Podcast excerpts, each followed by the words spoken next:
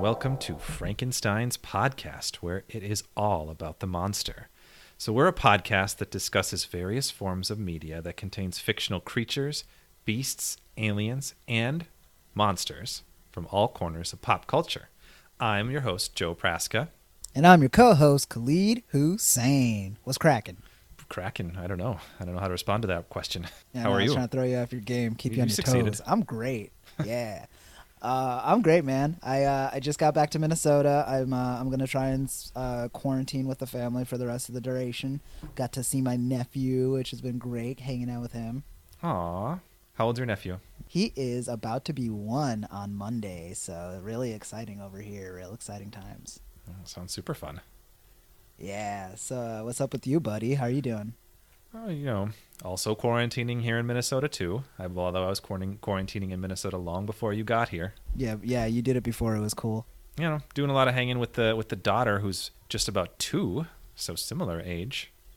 Aw, the little Yeah. bean. Yeah. So anyway, Khalid, what are we discussing today? Oh. Oh, We're talking about a certain master. A stairmaster? No. We're talking about a beastmaster. And not just a beastmaster, the beastmaster, which I erroneously called the ultimate beastmaster on the last episode, which you thankfully corrected me on. Uh, so this week I will be using the synopsis from our good friend Google. It's nice and it's nice and lean. It doesn't tell you too much about the movie, but that's what we're here for. So chill. Uh, so the the the plot synopsis, according to Google, is that Dar, an ancient warrior with the ability to communicate telepathically with animal allies, sets out to stop the crazed plans of an evil high priest named Maax and save his friends.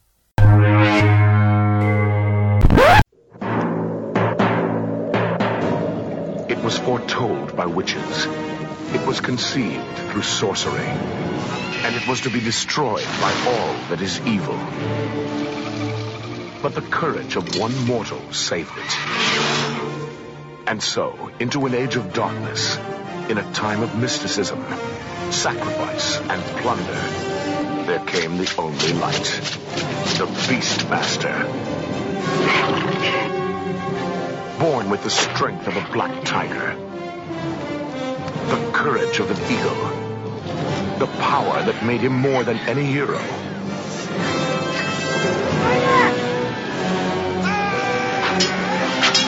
More than any lover. He was lord and master over all beasts. Ah! He was the Beast Master.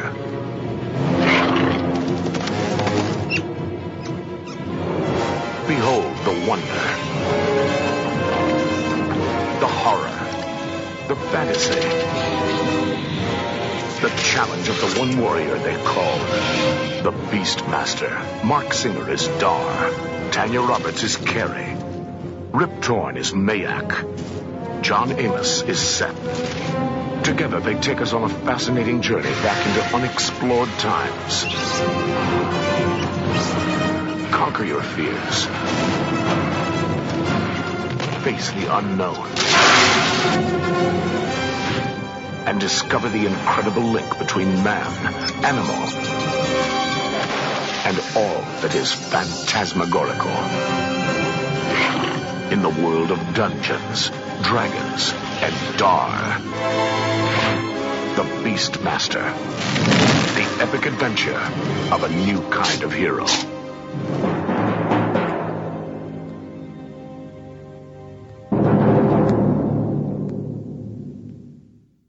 That's right, Khalid. We are talking about The Beastmaster, which, for those of you listening, if you haven't seen, you should probably check it out because we will definitely be spoiling this movie as we discuss it. But it is available on Amazon Prime as of right now. So go give it a watch, spend two hours of your time, and then come back and listen to us. So you can pause right here and then come back if you'd like to. So, Yeah, Khalid, if you want to. if you want to. Yeah. Khalid, what'd you think of the movie? Um, I was hesitant because you kind of like a lot of stuff. Most people would say anything related to like fantasy and I'm sci-fi. easy to please. You're very easy to please, and it's what I both love and hate about talking about these things with you. but I will say this time, You were right on the money. This movie is equal parts like self-aware and oblivious to what it's doing. That I I kind of dig it. You know, uh, it really really reeks of like uh Star Wars. Like let's do let's do the Star Wars thing even though this isn't Star Wars. This is a completely different setting and everything, but all the way down to the main character just looking like a buff uh Mark Hamill. That was like kind of jarring. So that was fun in that regard of like just seeing like the the age old thing of like something was successful, so let's let's let's ape it shamelessly and they did it in their own kind of fun way the plot's ridiculous you can tell that some of the bigger named actors really had a lot more control than they normally would on a production because of like the way that they were playing it um uh, the animals were used just enough to not make me roll my eyes. A lot of cool action shots of that eagle, which I thought was a hawk until they called it an eagle. Um, yeah, I could go on, but uh, I'll say I liked it. I liked it. Right. 80, 80s genre movies are just a special kind of like fun and weird. So this movie particularly is a is a type of fantasy known as sword and sandals. Uh, kind of a sword and sorcery sort of offshoot, more akin to like the Conan the Barbarian type stories, Robert E. Howard, rather than kind of the more whimsical like Tolkien-esque fantasies. So, so in this you see a lot of like you know oiled up, greasy, testosterone driven characters that are traveling like desert type settings. So you don't really see much forest traversing, which normally when you say fantasy, you tend to think of like forests, I feel like. At least me. I don't know about you, Khalid. Yeah, no, and then I looked it up, and it was like they they kind of wanted to do that, like they that's what like they wanted to like go to like Mexico and like all these other places that didn't just have a desert setting, but then they were like that's super expensive. What if we just went like outside of Southern California and a little bit Vegas, and Yeah. it, and it looks like that. and, it, and it works, I guess, for what they're trying to do. Um, so this movie was directed by Don Coscarelli, who is also famous for directing the Phantasm series, the cult classic Bubba Ho-Tep, and John dies at the end. J date. And the film itself stars uh, Marc Singer as the titular Beastmaster, Tanya Roberts, from who most of you might recognize from that 70s show, uh, John Amos, an Emmy nominated actor for the show Roots, and of course, the legendary late Rip Torn. R.I.P. Rip. Rip Torn was easily a highlight of this movie for me.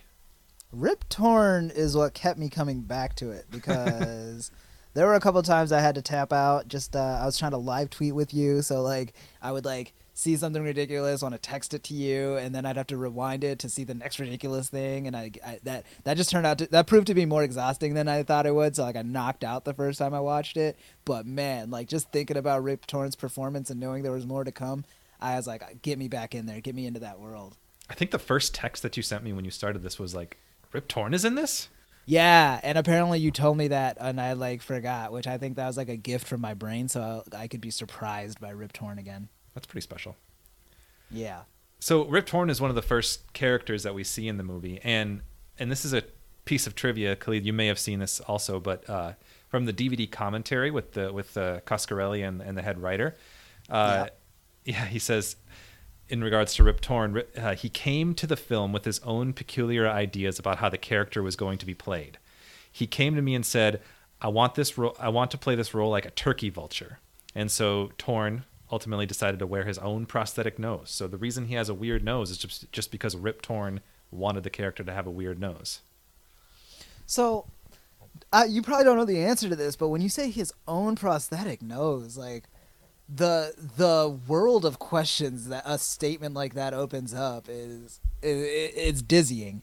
I did, did he always have this prosthetic nose? Is he like trying to justify buying a prosthetic nose before knowing what it would be for and like talking every director into it and this is just the one that said fine? Like what is up with the nose? It was such a weird confusing element to it because like I guess not that weird, but also still weird because everybody else who's like augmented in this world is like dramatically done so. Like the witches who have like that whole thing where it's like hot bodies and then like a Halloween mask for a face, you know? Like like that's like that that made way more sense to me like within this world than like a guy who just has like a slightly more like beak like nose than he actually does. He, he, what's up, what's going on with his teeth too? Like, were they were those braces? I don't. I think it's supposed to because like he did. I don't think his teeth were like that in the beginning of the movie. Um, like uh, pre baby heist, which trust me, guys, if you know me, you know I'm gonna get into it with the baby heist.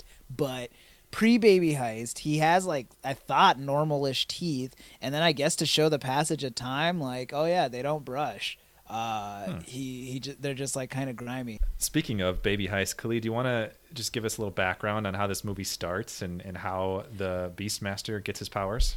This movie starts the way a lot of epics start. I'm talking your Harry Potters and what have yous. Your bib- it goes all the way back to like what is it, Moses? Uh, a, a real bad dude who has a who has a hankering for for following what I can only assume is a very evil and mean god because like Ra Ra has got to be like a really mean god. Is that is that the, the guy's name? I think so. that he keeps saying? Or no, it's uh it's R R because it, it, I remember thinking like the kid's name is Dar, their god's name is R. Like R, like like a pirate, like R?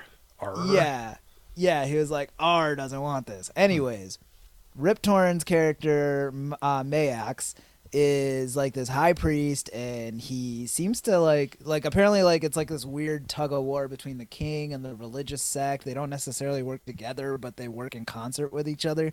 Um so he like looks into like a like a giant broth with with some witches and they just turn around and they're like uh, yo that king's baby that's coming is gonna is gonna kill you and he's like we'll see about that. Never let a baby kill me before.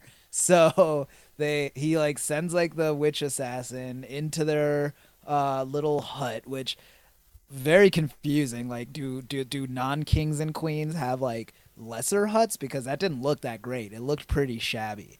But um so they go into the unimpressive hut. They paralyze them with some kind of liquid thingy. Say some like chant over her very pregnant belly. She starts freaking out cut to a cow inside of the hut I didn't know it was big enough for two adults and a cow, to be honest, just looking at it, but apparently it was. That cow starts freaking out. They cut to its udders, so it's like this weird, like, like goes back and forth super fast and it's like the the belly is like moving funny and it's like very like out of alien like the the chest burster. And cut back to the cow and the cow's got the chest burster now and you're like oh my god are they are they doing what i think they're doing? Yeah they are. They're transferring the baby to the cow to cut the cow open near a lake later and a baby's in there and then see this is like the convoluted thing about this baby heist. Like the, like trust me danny ocean had no part in this because there's like so many extra steps to it that like i don't even know like that they know what their ultimate goal was. If it's just to kill the baby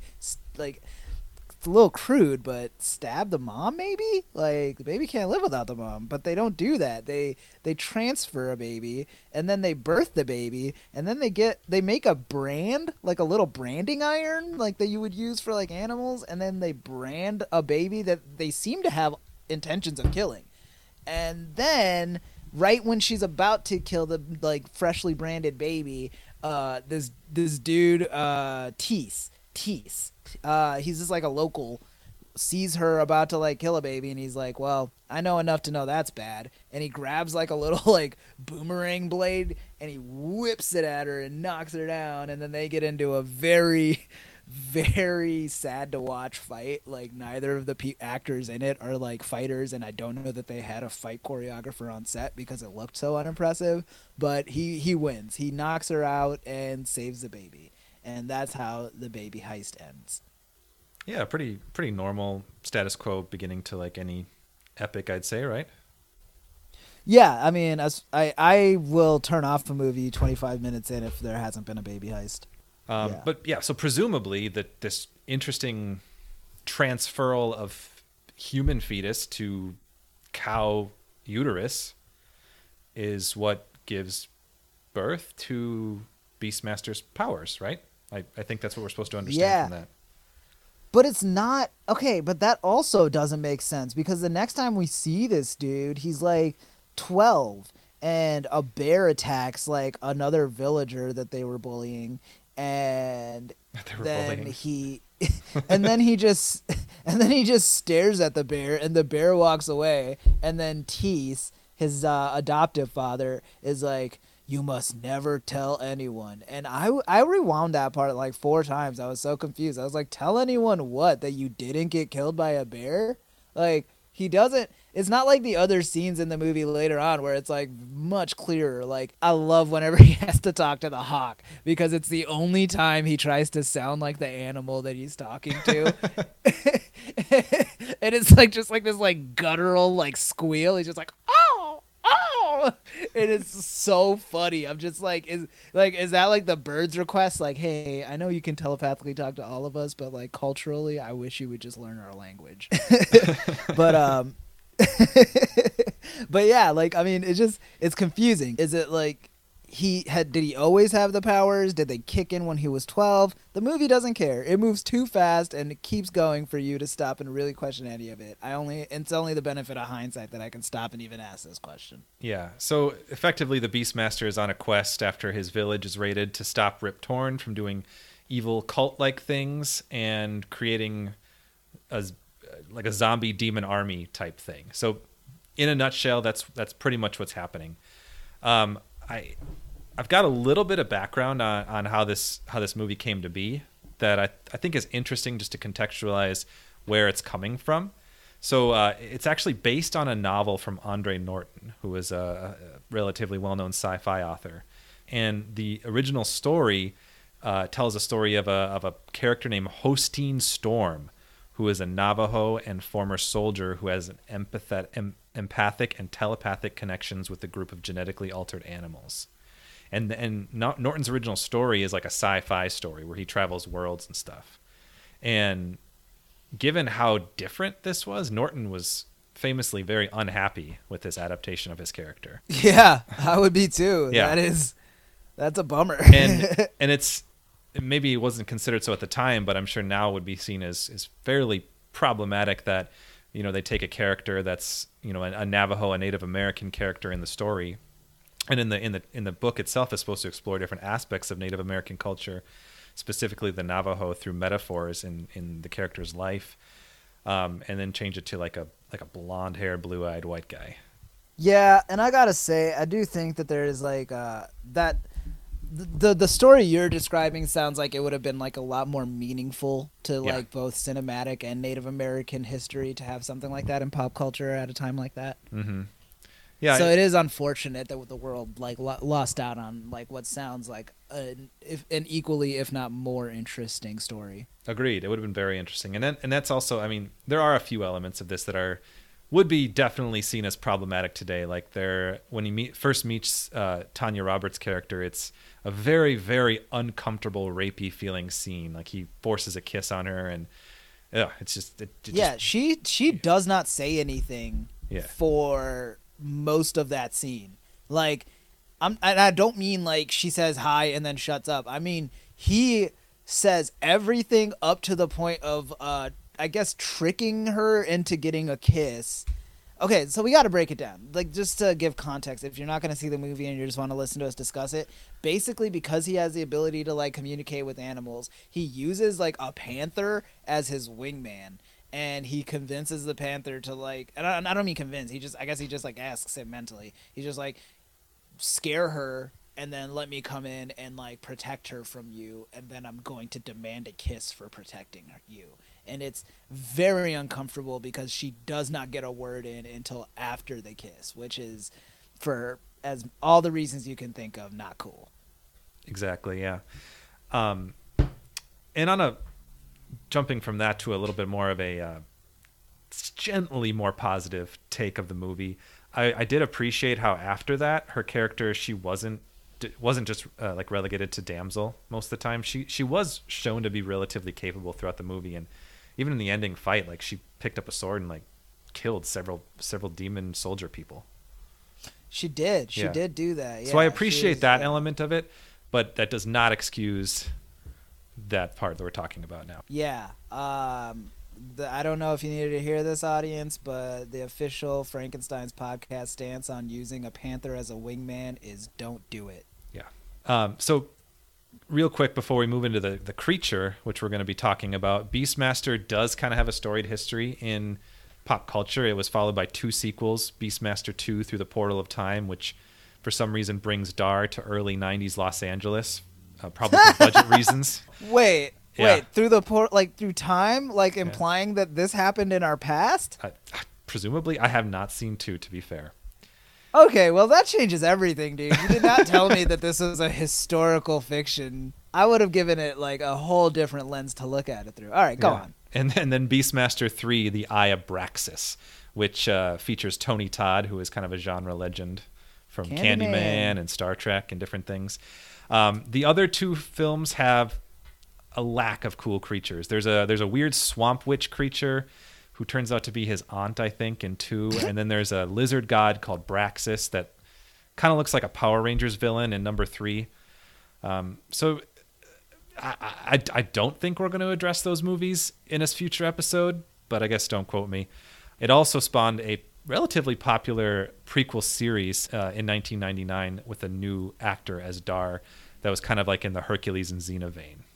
I almost like selected that by mistake when I was on Prime because Yeah, that's- the that's there too. Series. But anyway, the creatures that we're going to be discussing, th- this movie has no shortage of beasts. Many of them are real. He has a like a panther, ti- a black tiger companion, the eagle, which I also thought was a hawk until you told me so, and he has t- two little ferrets named Podo and Kodo, which are absolutely adorable.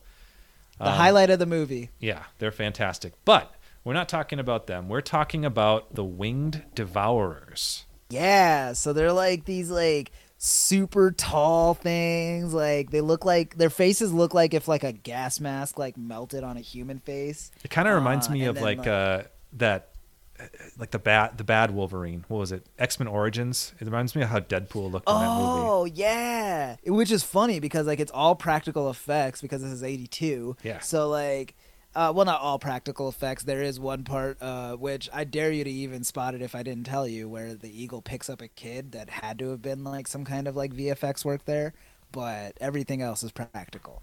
Uh, but yeah, it does look like that. That uh, if you haven't seen it, X Men Origins Wolverine, um, they have Ryan Reynolds at the end, like just look like his face melted off his mouth, and then his eyes are just like raccoon black.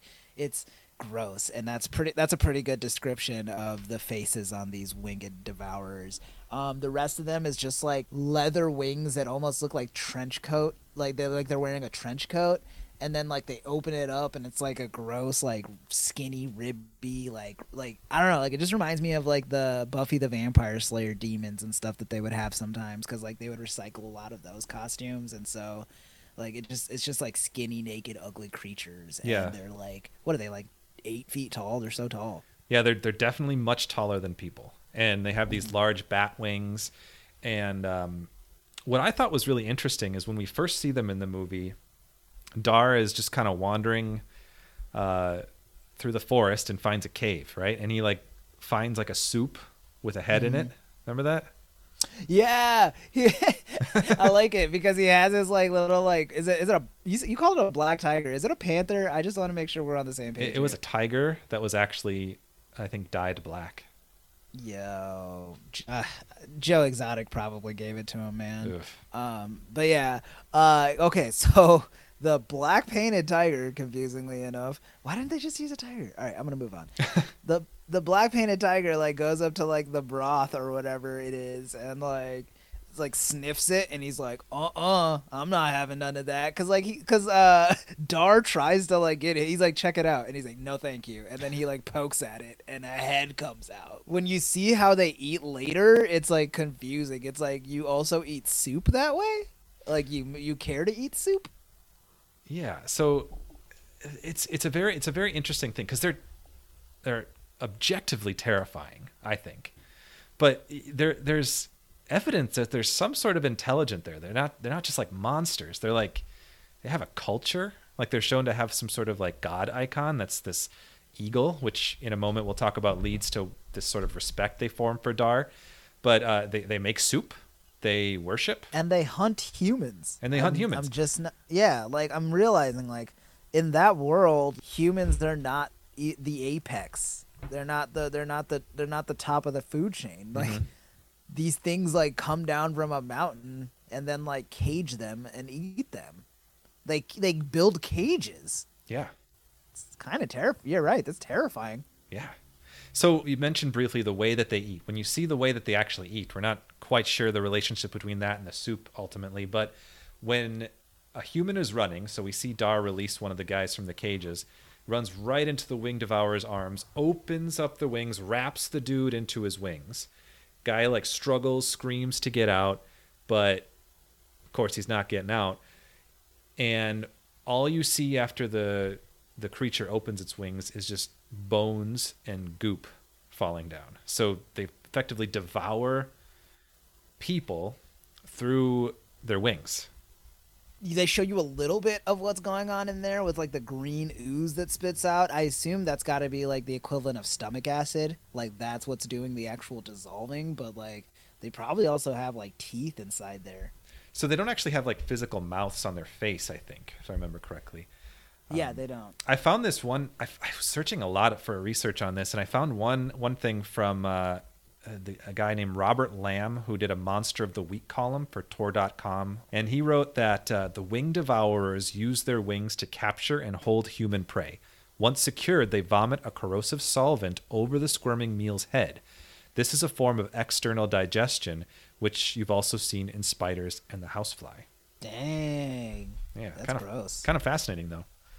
Yeah, fascinatingly gross. Not like I hate it. Like Yeah. I'm just like, ooh. like it's like, ooh, cool. That's so gross. Yeah. So there's actually two scenes in which we see these wing devourers. So first, we're, as we're talking about, he Dar comes ac- across these creatures in this random cave. It's a it's a weird scene because it's just random. Like it, it doesn't really serve the plot that much at that point, but it's kind of reflective. Yeah, isn't he like he's like in pursuit of the girl at that point because like she understandably not a great first impression from Dar, so she tr- she dips out. Yeah. Also, she's a slave, so I think she was going back to be a slave. Which I don't know. Like I guess slaves in that world get field trips to to a, uh, a spring, but uh, she disappears, and then like in pursuit of her, that's how he ends up at that cave. Yeah, and, and as I was going to say, that's that's kind of reflective of of the fantasy genre and what that how that's different from sci-fi. Sometimes is that um, the plot is like peppered with obstacles rather than specific events that serve the greater plot. And so this kind of it's like that where it's like he just runs into a series of obstacles until he gets to his his final goal. But they do appear again in another scene at the very end. And so and, and this is when we're getting into way spoiler territory. So this is an interesting movie because uh, the final battle happens. Dar fights Rip Torn. Ferret at- helps attack one of the ferrets. I don't know Kodo or Podo. I don't know which one it was. Helps. It was uh, Kodo. Should throw some respect on his name. yeah, you're right. It's Kodo. Kodo like eats Rip Torn's neck and like Riptorn dies, right? Or Maax, sorry. And the movie goes on for another 30 minutes after that. Yeah. Yeah, which is very interesting. Like, if I was Maax, I'd be actually like a little bit like salty about that, where it's like, oh, I thought those guys were like were, were like ride or die for me, but sounds like they'll just the world just keeps turning when I die. But that's exactly what happens. Yeah. So effectively, the the like sort of demon soldier minions that Rip Torn had created, I think is the right word, uh, were marching on this city. And after Rip Torn dies, they still continue that march, so that they have to try to defend the city. And uh, Yeah. and they don't have much of an army, tiny town, although it's a kingdom. I think I don't know. Um, it's not clear the scope of things sometimes, but uh, effectively, Dar had formed a bond with these wing devourers in that cave scene because he was able to control the eagle. And since they worship some sort of eagle figure that we see in some iconography that's in the um, in their cave, they they formed a respect with them. So so he he used like a like a pendant that they gave him, and he gave it to his eagle to go bring to them. And then the eagle basically leads the wing devourers back. And after a pretty cool, actually pretty cool shot battle overall, the wing devourers show up and just start devouring the enemy soldiers in a way that really I think really shows Coscarelli's skill as a horror director because I feel like it doesn't feel triumphant. They're all backing away like what what did we just do? Well, that's the thing that like really like again like we both keep saying they're terrifying and it's more of a conceptually terrifying thing because these mon- these monsters don't have to fight you.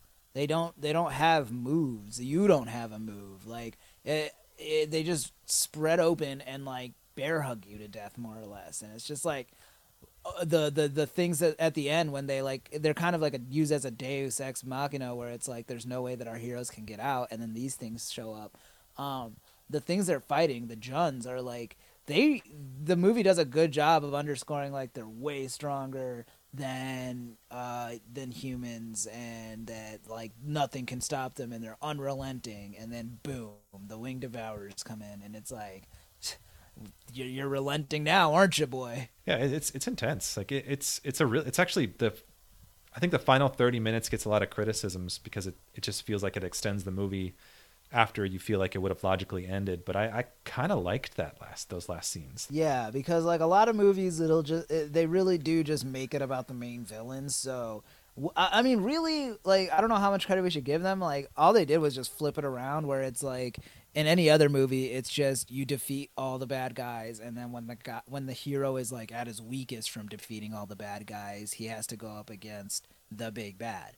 This time around, they just like he he was just relatively fine, and he he beat him. and I'm just reminded of this now that we're talking about that final scene because it was a pretty cool moment for a lot of the main characters. Like everyone got some pretty cool fight moments. Um, before we started this podcast, uh, you and I were talking, Khalid, about some of the characters, and you had a lot to say about John Amos's character. Is there anything you wanted to share about that? Whoo! glad you asked. Uh, uh, in all my years on this earth, I have seen a lot, done a lot, met a lot of great folks, never met a black guy named Seth. And I did not think the first time I would see one was in a sword and sandals epic about a man who can talk to animals and fights like monsters. So that was that was wild. I was like, cool. We got Dar, we got Maax, we got Kiri, we got Tal, and Seth. so that was great, and I really hope, like, I really hope, because like John Amos looks like a dude that like is very self-serious and like can side eye you and stuff like that if he doesn't like something, and I really want to believe they gave him like a very like fantasy epic style name, and he just went, no, I'm gonna be Seth. Um, Yeah. But anyway, back back to the uh, creatures. I a few logistical things I found. It was very difficult to actually find real information on who did the VFX for this movie. I, I- struggled. I, I found on IMDb there was a company called Cruise and Company, which I don't know much else about. Production designer was Conrad uh, Angone, I think his name was. Um, and they didn't say much about the creation or the conception of the creatures. There was a little bit on a documentary that's on the Blu-ray called "The Saga of the Beastmaster," where they say Yeah. that uh, they just kind of wanted to create something otherworldly and gross. That was sort of Coscarelli's take on it. He's like, I just wanted something weird and gross and otherworldly to fill that that role. But uh, not much else is said. So so Khalid, you know what I did? I I actually went into a bit of a deep dive here and did some research trying to figure out if there's anything that these creatures might have been inspired by. And this is this is the point where I'm getting to pure unabashed speculation. But uh, I found this kind of interesting thing.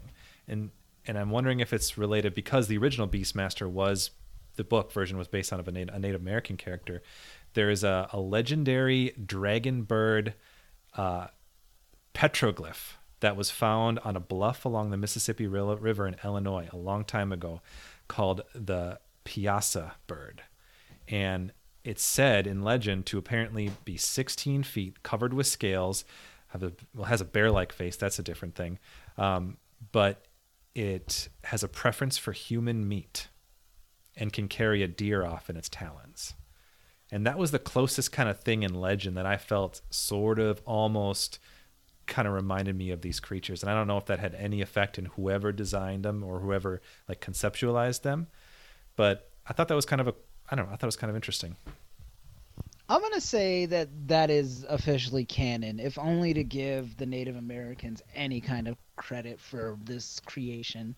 That's sort of what I was they- thinking. Yeah, yeah, I like that. I like that because it it it fold it brings them back into the fold. Yeah, it, it is a bummer now that I know this because like the whole time I'm watching it, the whole like there is something like there's a spiritual like oneness with nature and like uh a a a, a very culturally specific thing to the whole talking to animals thing that I that I don't associate with like white or European cultures. So it makes so much more sense that like this this was all coming from somebody who should have been Native American.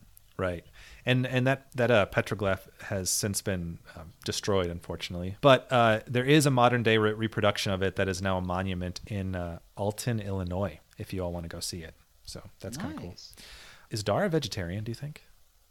Uh, it's funny you should ask that because I'm looking at a, I've got a page of trivia, and the one I'm looking at right now is that the that was one of the things that the sh- the producers and director were trying to figure out when they shot that because they show a scene of him eating a meal, but they never specify what the what's in the meal, and it's like they go, "Geez, shouldn't the Beastmaster be a vegetarian?" And I think he should. Agreed, Yeah. hundred percent. if you could have a if you could have a conversation or like at the very least like intuitively like understand another animal that much like you shouldn't be eating animals Yeah. uh, and i and i don't only say that because i am a vegetarian too i i just think that's that should be a bare minimum like if you can like verifiably point to like consciousness and understanding like don't eat that thing Right, a bare minimum. And speaking of bears, Khalid, oh you took the bait you Yeah. took the bait good segue, huh? Yeah. For those of you who don't know, uh, if this happens to be your first episode of the podcast, we are, or I specifically, am going to be implementing the four bears test uh, for as long as I feel like it. And essentially, it's just a question of could the monster that we're talking about in the story or movie could it be replaced with four bears and still be the same movie?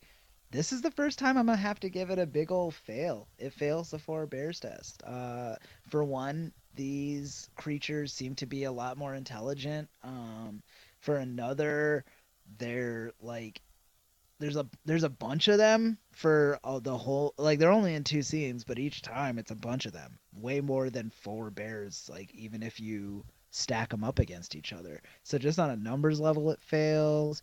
Um, they also seem to respect the Beastmaster, which, in my opinion, uh, if you're four bears, you don't respect anything other than maybe five bears.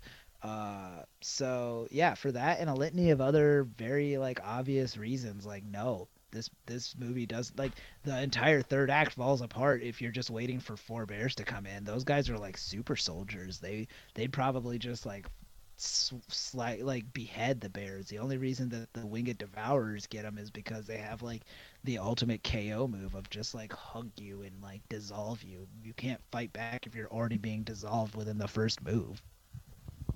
Yeah, and they fly. Oh, they do fly. Yes, they do fly. And as we all know, four bears can't fly. So ultimately, these creatures, they're very fascinating. They're very different than the other creatures that we've talked on the podcast so far, uh, talked about on the podcast so far. Um, we started with the host creature. We talked about the aliens from Attack the Block, and then these ones are very different. This is a very different kind of movie, and very different monsters. They're they're intelligent for one. It's just a different. Well, this is the first monster that is benevolent. yeah, You know what I mean? Like, like nobody, like it's not a. There's at no point does anybody go, "Can we kill them? Can we defeat them?" I don't think that that's possible, at least by the rules of this movie. Yeah, they have a code, they have a culture that we're presented with like just gently, so it's it's left to more of our imagination to figure out and fill in those pieces. Um but my question then for you Khalid is in the case of the wing devourers, would you fight them or flirt with them? Very good question. I have been thinking about it very, very hard, and I have to say, I have I have to flirt with them. The metrics for which I'm gonna do the fight or flirt, like I'm still figuring it out, but like I think I at least have to respect the rules of like the movie or source that they come from. And it within this, like they don't show anybody fighting them. And again, they're super tall. I have no choice but to try and flirt with them because if I have to fight them, man, like, uh, like I saw a bunch of them, like, a bunch of those people get eaten, even just being in their vicinity, and that looked so unpleasant. And it's gonna be hard because when you talk about flirting with these creatures, like, the presumption is that like you're gonna have to like at least physically be like in contact with them at some point and like how do i do that when like their entire torso is a mouth you know what i mean i can't even spoon them without worrying that i'm gonna end up in their gullet and I, I'll, I'll figure it out. I'll figure the logistics out. But fighting them is just off the table. It's not even a question of like what I choose. It's like these are these are dominant creatures in their in their land, and I have to respect that. And I guess I will bring them as many eagles as it takes to let them know that I am I am open to a relationship. So the verdict is Flirt them. And with that, Khalid, I think we're gonna wrap up our conversation on the Ultimate Beast. Oh, excuse me, the Beastmaster. it is the ultimate Beastmaster. oh man, no, this was a fun one, man, and uh, yeah, this is the first time that it's been a, a a movie or pop culture source that I didn't know anything about beforehand. So thank you for bringing it to me, man. This is really fun to watch and discuss. Oh, you're welcome. I'm glad you enjoyed it. Um, it was fun. I've I've watched this movie a few times now. It was something I I'd seen bits and pieces of pieces of growing up, and so it's something that I always kind of knew about, but I never really sat down and watched it fully until just recently. So it was it was a fun experience, I think. And um, problematic elements aside, it is it is still a fun movie to watch overall. I'd say. So next week we're going to be talking about another monster slash creature. That's another hard left turn. I think a very different type of one. Khalid, do you want to tell our listeners what we'll be talking about next week? Yeah, for a creature feature podcast, this will be our first foray into or foray into outright uh, horror. Uh, as if I if I'm remembering correctly, but um, yeah, we're going to be talking about the creature from It Follows, which also doesn't actually have a name. I guess we'll just call it. We can't call it It. There's already an It. So the internet has called it the entity. The entity. I like that. I like that. So we'll be discussing the entity, which, uh, if you haven't seen the movie, I highly recommend it just for your own benefit. But that's what we'll be discussing on the next episode, and I'm very excited. That uh, that movie really stuck with me after I watch it, watched it, and it's going to be a fun one to discuss, especially with the fighter flirt element. Um, I didn't even think about that yet. uh, yeah, I actually have a, a theory on that one, which might which might just like blow open the entire fighter flirt like modality. Hmm. I guess yeah. tune in next time for a uh, game changer of an episode. Yeah, and uh, can I just plug something real quick, Joe? I was just I was just about to go there, Khalid. What? Where can we find you, and what do you want to plug? So you can find me. Uh, Instagram's the place to go. It's uh, nappy underscore Gilmore underscore, spelled how it sounds. And yeah, I mean, not much new stuff there. I'm I'm just doing my thing. But the thing I really want to plug, I have nothing to do with it, but I just because it's the quarantine for us, depending on when you're listening, like we're still going through it. Uh, I've been watching a lot of shows that I didn't really have the chance to before, and the show I want to plug is uh, it's called What We Do in the Shadows, based off of the movie that Taika Waititi directed, and it was turned into a show for FX, which is now streaming all of their shows on Hulu, and it is a delight. I'm all caught up now, and the latest episode as of this recording was an episode which reminds me of the golden age of the Simpsons so hard. Like pretty much like certain plot elements of it are lifted wholesale from a Simpsons episode or two, and not in a bad way. Like if you like creature feature stuff and you like vampires and you like comedy and all of that, this show has all of that and more, and it's such a delight to watch every week. And yeah, give it a shot. Give it a shot. It's great. Agreed. I we have actually we haven't watched season two yet, any of it, but I loved season one. That is such a great show. So I will hop on that recommendation. Nice. And where can people find you and follow you? Uh, you can find me on Twitter at Joe Praska. So just my name spelled out. Um, and one of the one of the things I've been working on lately, other than just normal quarantine life work, is I've been dusting off my old blog site. I haven't used it for a long time, but I I write just kind of my own stuff. It's called thecontinuingvoyage.com a lot of it's Star Trek related. So if you're a Star Trek fan, come on over. But I've I have some other stuff too. It's it's it's a fun endeavor for me, and if you if you're interested, feel free to check it out. You can also find Frankenstein's podcast. Like us on Facebook. Find us on Twitter. Our Twitter handle is Franken's Franken Podcast um, for all the updates and links to the episodes. It sounds like we do a podcast about Al Franken. I know. It, well, it was hard to find a good Twitter handle. I guess so. Until next time, folks. Creep it easy.